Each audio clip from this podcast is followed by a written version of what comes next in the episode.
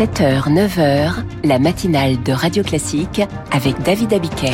Et avec Virginie Fulpa pour le journal. Oubliez ses problèmes le temps d'une soirée de fête avec vue sur la Tour Eiffel.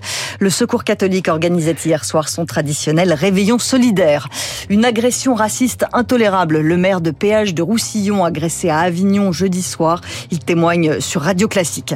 Et puis Bethléem ne fête pas Noël. Les rues de la ville sainte en Cisjordanie restent désespérément vides. Et puis après ce journal, l'éditorial d'Arthur Berda avec le Figaro. Derrière la loi immigration, la Macronie prépare déjà les élections européennes. Et puis à 8h15, l'invité de la matinale sera Vincent Lemire. Il est historien de Jérusalem, enjeux historiques, politiques et religieux. Il a publié une bande dessinée qui est un best-seller, Histoire de Jérusalem, avec Christophe Gauthier.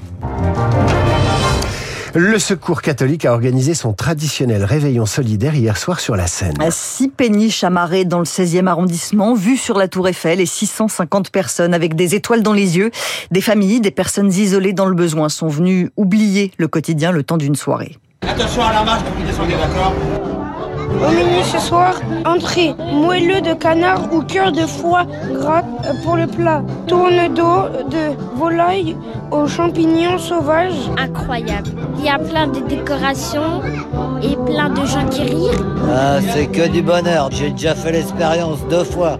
C'est la troisième fois. Il y a plein de gens qui s'investissent et qui pensent aux gens qui n'ont pas grand-chose. Patrick, 69 ans. Et moi, c'est Chanceline. Je suis bénévole et bénéficiaire de Secours catholique de Val d'Oise, de Taverny. Je n'ai pas de famille en France. Les Secours catholiques, c'est une famille pour moi. Je me sens bien accueillie, je me sens aimée. Nous, euh, on est à l'hôtel. 115. Mon mari, euh, il bricole et tout avec les aides. C'est un changement pour les enfants et tout. Mon fils, il est très content. Vous voyez, le monsieur tout à l'heure, mon fils lui a dit ah, T'es un Papa Noël Cheers. Avec le Covid, avec tout ça, le sourire, il est parti. Mais aujourd'hui, ça fait plaisir, il revient. Un, deux, trois.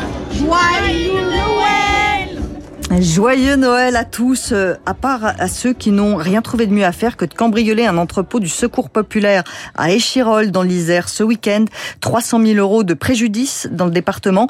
Il y a 30 000 bénéficiaires euh, du Secours populaire et ils ne pourront pas recevoir les dons qu'ils attendaient. Et comme disait Albert Camus, la bêtise insiste toujours. Puisqu'on parle de l'Isère, c'est un maire d'une commune de ce département qui a été agressé à Avignon dans la nuit de jeudi à vendredi. André Mondange, le maire de Péage de Roussillon, était en famille dans un bar d'Avignon quand plusieurs individus sont venus agresser verbalement sa fille métisse avec des insultes racistes. Puis ils en sont venus aux mains en agressant André Mondange physiquement. Il témoigne sur Radio Classique choqué. C'est inexcusable, impardonnable. Ce n'est pas possible que des gens soient inquiétés dans notre pays de par leur couleur de peau. Le racisme n'est pas une opinion. Le racisme est un délit puni par la loi. Ils le revendiquent, ils l'ont dit, ils l'ont assumé. Voilà. Ça, c'est très grave. Il est temps que tout le monde prenne conscience que ces idées-là sont dangereuses. Vous savez, des combats, j'en ai mené. Et ce combat-là contre l'extrême droite, j'ai toujours mené et je serai toujours présent et je combattrai toute ma vie euh, ces idées-là. André Mondange, avec Servane de Pastre, il a porté plainte et il a reçu de très nombreux soutiens du monde politique. Les policiers municipaux en grève pour le réveillon de Noël et ils le seront à nouveau pour la nuit de la Saint-Sylvestre dimanche. 25% de grévistes hier soir, un quart des 26 000 policiers municipaux de toute la France. Ils réclament des hausses de salaire, notamment parce qu'ils ont de plus en plus de responsabilités. David Queville est le vice-président de la Fédération nationale des policiers municipaux de France.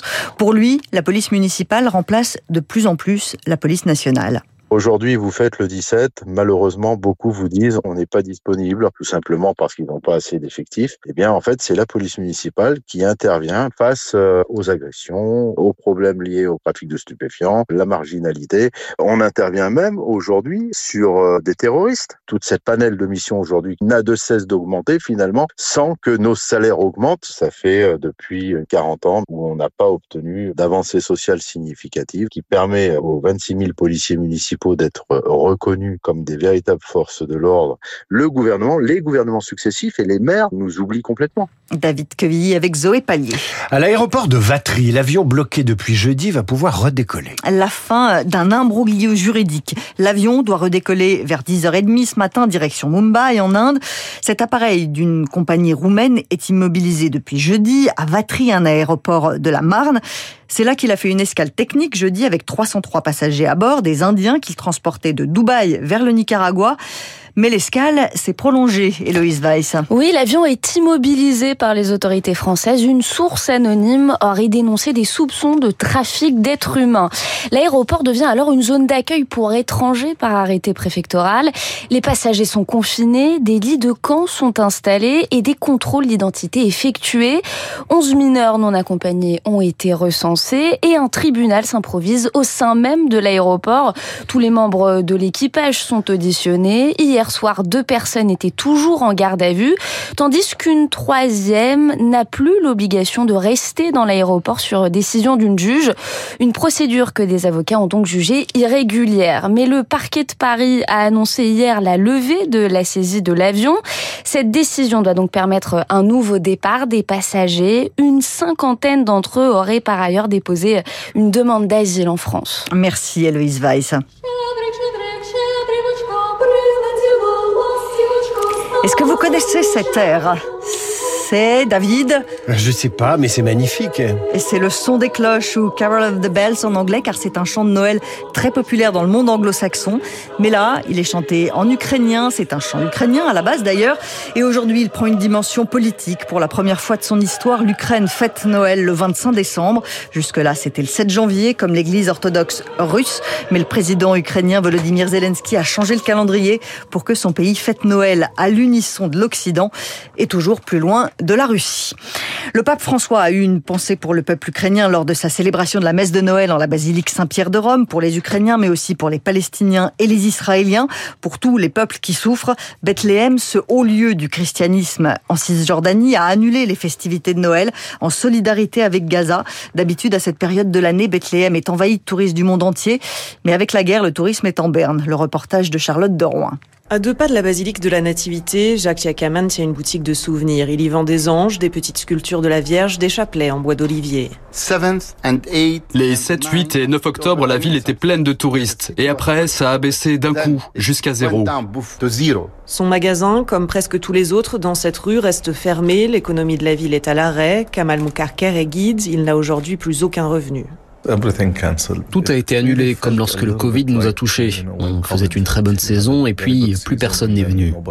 Et comme durant la pandémie de Covid-19, Kamal ne reçoit aucune aide. La Palestine n'est pas un vrai État. Il n'y a pas d'allocation chômage. Pour le moment, Kamal vit sur ses économies. En cas de coup dur, il sait que son frère et sa sœur qui vivent aux États-Unis pourront lui venir en aide. Entre Palestiniens, une forme de solidarité s'exprime. Avec sa femme, Miran Krikori emploie six personnes dans son restaurant qui reste fermé depuis plus d'un mois. Mais il a décidé de faire un geste pour ses employés. On a décidé qu'on allait leur donner 40% de leur salaire, car lorsqu'on avait beaucoup de travail, ils étaient là. Maintenant, ils traversent une période difficile, alors nous sommes à leur côté. Miran ne pourra pas financer ses salaires plus de trois mois, alors il espère que la guerre prenne fin et que les choses reviennent à la normale. La guerre ne fait pas de pause. Pendant les fêtes, les opérations militaires se poursuivent, s'intensifient même dans le sud de Gaza. Un bombardement à Khan cette nuit a fait 18 morts d'après le Hamas. L'armée israélienne, elle, annonce la mort d'une quinzaine de ses soldats au cours des trois derniers jours. Et nous reviendrons sur euh, le conflit entre Israël et le Hamas avec Vincent Lemire. Il est déjà dans le studio, d'ailleurs, il est parfaitement à l'heure et même en avance. Il est l'auteur d'Histoire de Jérusalem et avec lui, nous découvrirons ou redécouvrirons cette ville à laquelle il a consacré une bande dessinée qui est déjà un best-seller. Tout autre chose, la grippe saisonnière est bien installée en France. Toute la moitié est de la France est en alerte épidémie. Une personne sur dix qui va chez le médecin, il va pour des symptômes grippaux, c'est deux fois plus qu'il y a deux semaines. Le nombre d'hospitalisations grimpe, lui aussi, doucement. Alors vous êtes peut-être, sans doute, en famille pour les fêtes, comme il n'y a que 30% de vaccinés contre la grippe chez les plus de 65 ans. Il vaut mieux respecter les gestes barrières, c'est le conseil de Vincent Enouf, le directeur du Centre national de référence des virus respiratoires à l'Institut Pasteur. Je pense qu'il est très important de rappeler que ce qui a permis lors du Covid de ne plus voir de grippe pendant deux ans, c'est le port du masque, le lavage des mains. Et ça, c'est essentiel pendant les fêtes de, Noël. Si euh, vous allez rencontrer justement des, personnes âgées, et donc les côtoyer de, près. Il est super important de porter un masque, de se laver des mains si on se sent un petit peu malade. Mais en tous les cas, ce qui se passe, c'est qu'aujourd'hui, vous avez le Covid qui est bien présent, et puis vous avez le VRS et la grippe qui sont toujours là, un peu comme l'année dernière. Et donc le but de toutes ces attentions, c'est d'éviter des hospitalisations en grand nombre, de telle manière à éviter l'engorgement des hôpitaux. Vincent Enouf avec Rémi Fister. Alors on respecte les gestes barrières et on fait attention au saumon fumé qu'on mange. La marque SAS Le Fumoir rappelle un lot de saumon à cause d'une contamination à la listeria. Le produit a été vendu au grossiste, ça veut dire qu'il est présent dans toute la France. C'est le format 1 kg avec une date de péremption au 1er janvier. Si jamais vous avez le moindre doute, vous le rapportez en magasin. Moi, je n'ai aucun doute. Vous revenez euh, à 8h30 pour le rappel des titres, chère Virginie. À suivre l'éditorial d'Arthur Berda avec Le Figaro. À peine adopté la loi immigration, la Macronie prépare déjà les élections européennes. Radio Classique, il est 8h10.